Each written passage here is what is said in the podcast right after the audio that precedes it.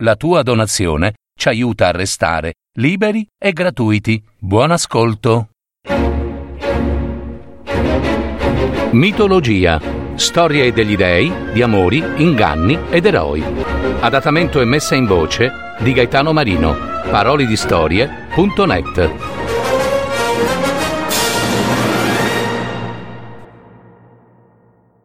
Atena, la dea guerriera dai grandi occhi. La dea Atena, che i romani identificarono con il nome di Dea Minerva, è figlia di Zeus e della maga Metide. Probabilmente questa la prima maga della storia della mitologia. Metide aveva creato la porzione magica e schifiltosa, fatta di intrugli di animali, viscere decomposte e chissà quant'altro di vomitevole, che donò proprio al cronide Zeus, affinché egli, a sua volta, la offrisse, quale infido dono, al padre Crono. Fu questa una strategia adottata da Zeus per far rigurgitare tutti i suoi fratelli ingabbiati nello stomaco del padre Crono. Questo gesto scatenò una guerra che durò dieci anni e che alla fine vide Zeus vittorioso. Dopo la grande guerra, Zeus decise di mettere su famiglia, sposando la stessa maga Metide. Metide, dopo un po' di tempo, rimase incinta, pronta a mettere al mondo il frutto del suo amore verso il potente Zeus. Un erede, dunque, il primo, anzi, la prima erede, una femmina, appunto. Ma Zeus seppe dal nonno Urano, l'universo del cielo, e dalla nonna Gea, la terra madre, di una terribile notizia.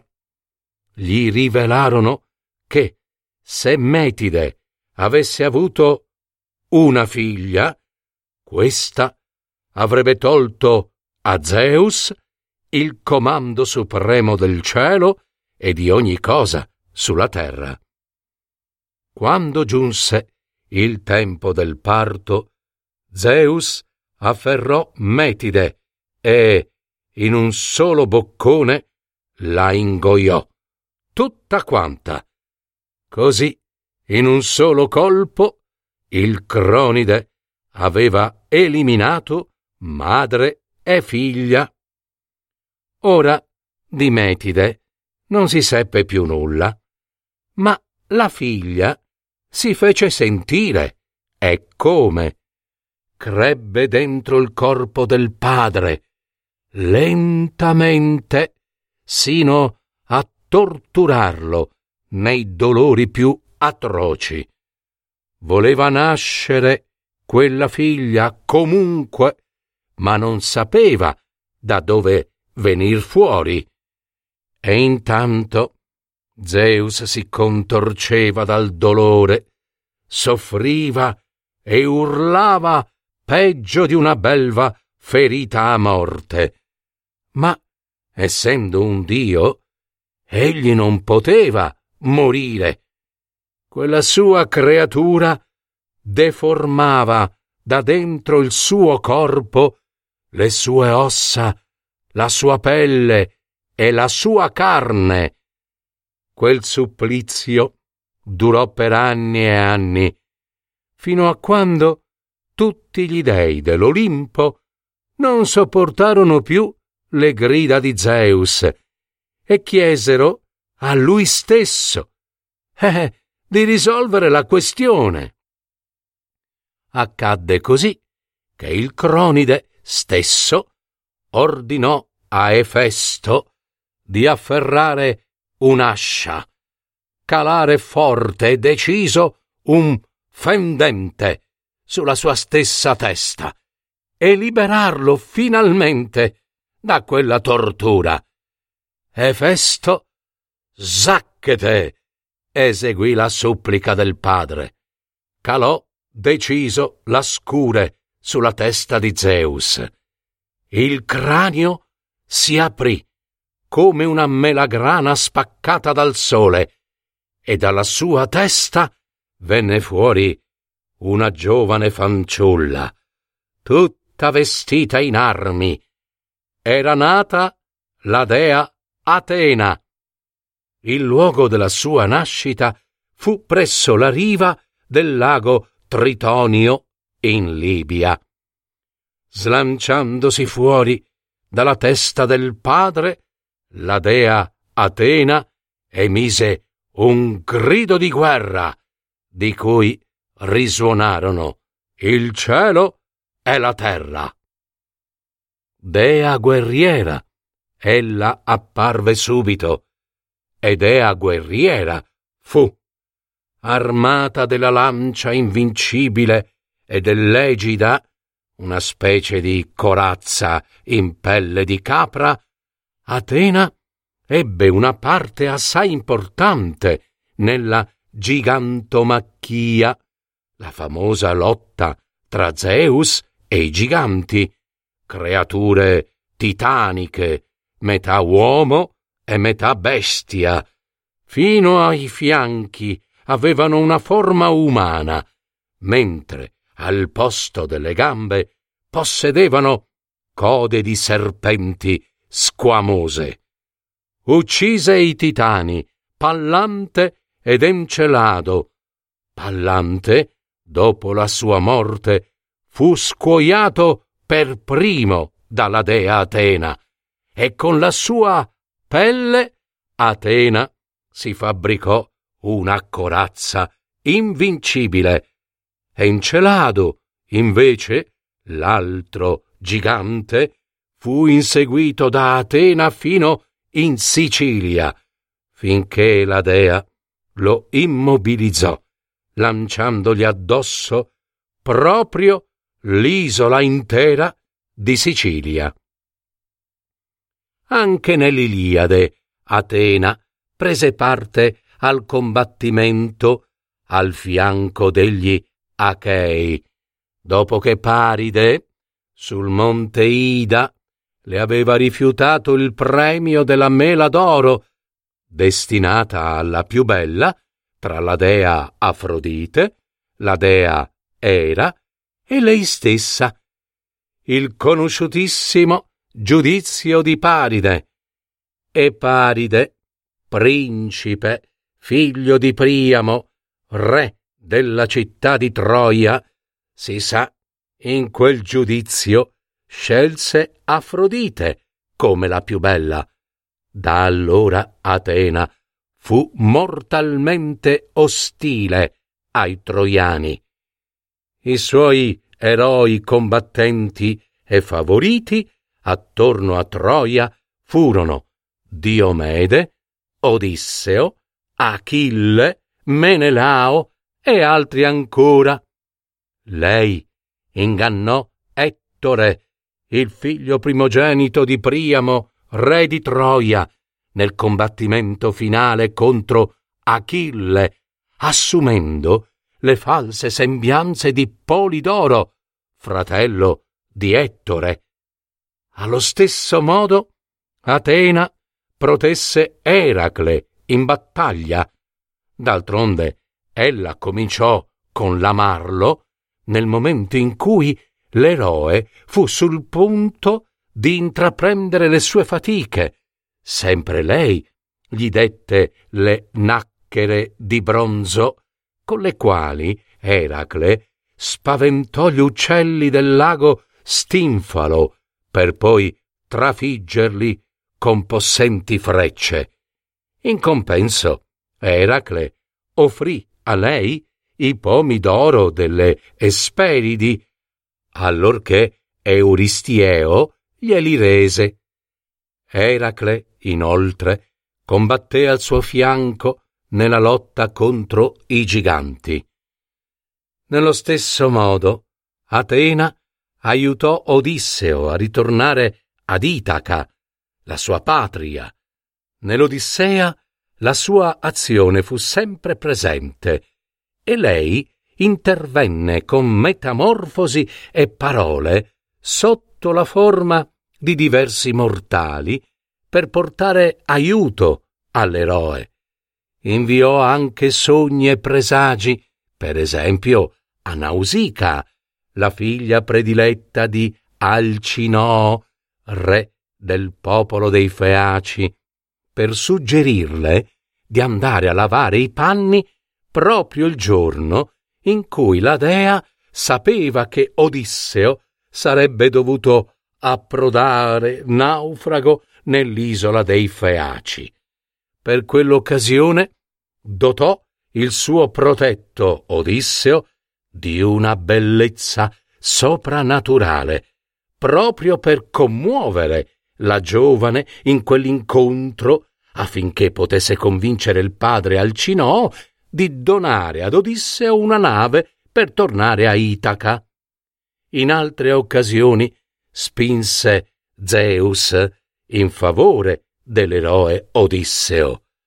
Odisseo, infatti, era costretto da una forza avversa a vagabondare sui mari e ad affrontare gravi pericoli per salvare se stesso e i compagni. Molti eroi reduci dalla guerra di Troia erano già tornati, ciascuno nella loro patria e nelle proprie case. Il solo Odisseo era ancora lontano dalla sua Itaca, trattenuto nell'isola di Ogigia dalla ninfa Calipso, che desiderava farlo suo sposo. Molti dei provavano pietà per Odisseo, tranne Poseidone, il dio supremo del mare, cui Odisseo aveva accecato il figlio Polifemo. Ma un giorno, sull'Olimpo, approfittando dell'assenza del dio del mare, Atena sostenne la causa dell'eroe Odisseo, ottenendo da Zeus il consenso che Hermes, il cosiddetto postino degli dei, recatosi da Calipso, le ordinasse di lasciar libero Odisseo e farlo ripartire, non prima d'avergli fornito i mezzi per riprendere il mare. Intanto la stessa Atena si apprestava a scendere nell'isola di Itaca per confortare eh, Telemaco, il figlio di Odisseo, e Penelope, la moglie di Odisseo. La dea, sistemati i calzari alati, volò ad Itaca e si fermò sulla soglia della reggia sotto le sembianze umane di Mente, condottiero dei Tafi ed antico ospite di Ulisse. Il giovane Telemaco si accorse del forestiero amico e lo introdusse nella reggia, mentre i proci, pretendenti al trono di Odisseo, violenti e maleducati, come al solito, si accingevano a banchettare e razziare ogni bene della casa di Odisseo. Telemaco ed il finto mente si appartarono non visti dagli altri e parlarono. Il giovane Telemaco esternò al vecchio mente le sue preoccupazioni per il destino sconosciuto del padre e si lamentò del comportamento dei proci. L'ospite lo incoraggiò a sperare ancora, esortandolo a recarsi a Pilo dal re Nestore e a Sparta da Menelao per chiedere notizie del padre. La dea quindi svanì d'incanto e il giovane Telemaco si rese conto allora della manifestazione di un mistero divino che lo lascerà basito. Questa protezione verso Odisseo ed Eracle ci mostra quanto potesse l'animo della dea sostenere e proteggere l'eroe contro ogni forza brutale di violenza. Infatti, Atena fu considerata generalmente nel mondo greco e soprattutto nella sua città, Atene, come la dea della ragione. Fu lei a stabilire giustizia nel processo contro le colpe di Oreste, reo di aver ucciso la propria madre, Clitemnestra, in un atto di vendetta perpetrato nel nome del padre Agamennone, assassinato dalla stessa madre al ritorno dalla guerra di Troia. Atena era inoltre la protettrice delle filatrici, dei tessitori e delle ricamatrici. Risaputa fu la sua punizione contro la giovane brava tessitrice Aracne, la fanciulla, proprio perché colpevole di arroganza, fu trasformata dalla stessa Atena in un ragno. L'ingegnosità, unita allo spirito guerriero, la spinsero ad inventare il carro da guerra. Fu lei pure a dirigere la costruzione della famosa nave Argo, la più grande nave costruita fino ad allora e capitanata da Giasone. La sua ingegnosità fu applicata alle arti della pace e in Attica le si riconobbe, fra le altre benemerenze, l'invenzione dell'olio d'oliva e l'introduzione dell'ulivo nel paese. Famosa fu la disputa vittoriosa contro il dio Poseidone, proprio sulla sovranità della città di Atene, di cui fu lei stessa nominata protettrice. Atena, nella città di Troia, ricevette un culto speciale sotto forma d'un vecchissimo idolo chiamato Palladio. Quest'idolo fu considerato come la garanzia della sopravvivenza della città. Si poteva prendere Troia soltanto impadronendosi prima del Palladio. Per questo Diomede e Odisseo si introdussero di notte a Troia per rubare la statua, togliendo così alla città la sua protezione.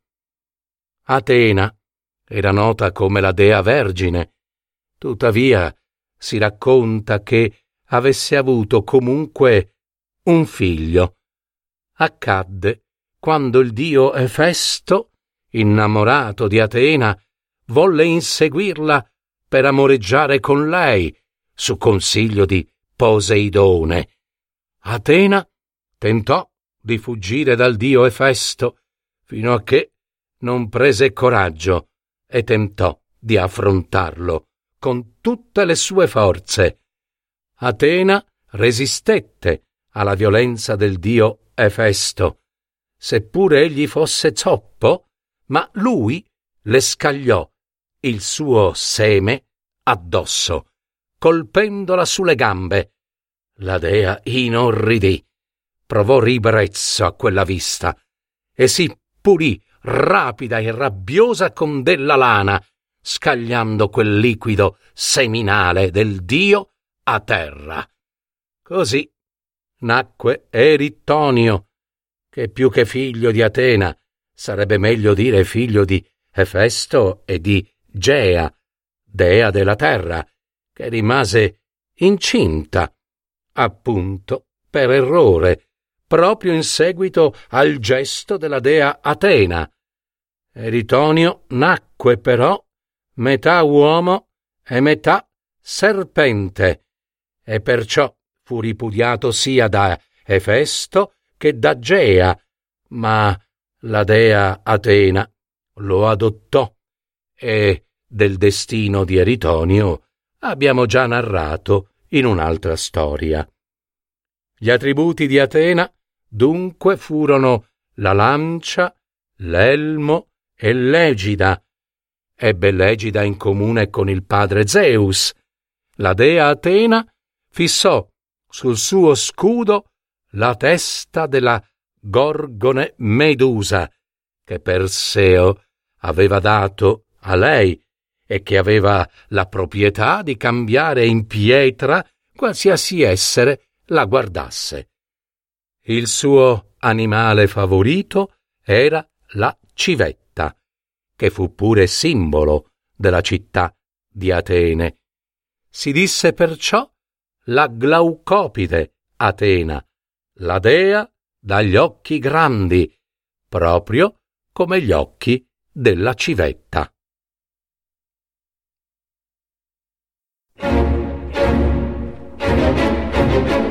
Avete ascoltato Mitologia, storie degli dei, di amori, inganni ed eroi. Adattamento e messa in voce di Gaetano Marino. Parolidistorie.net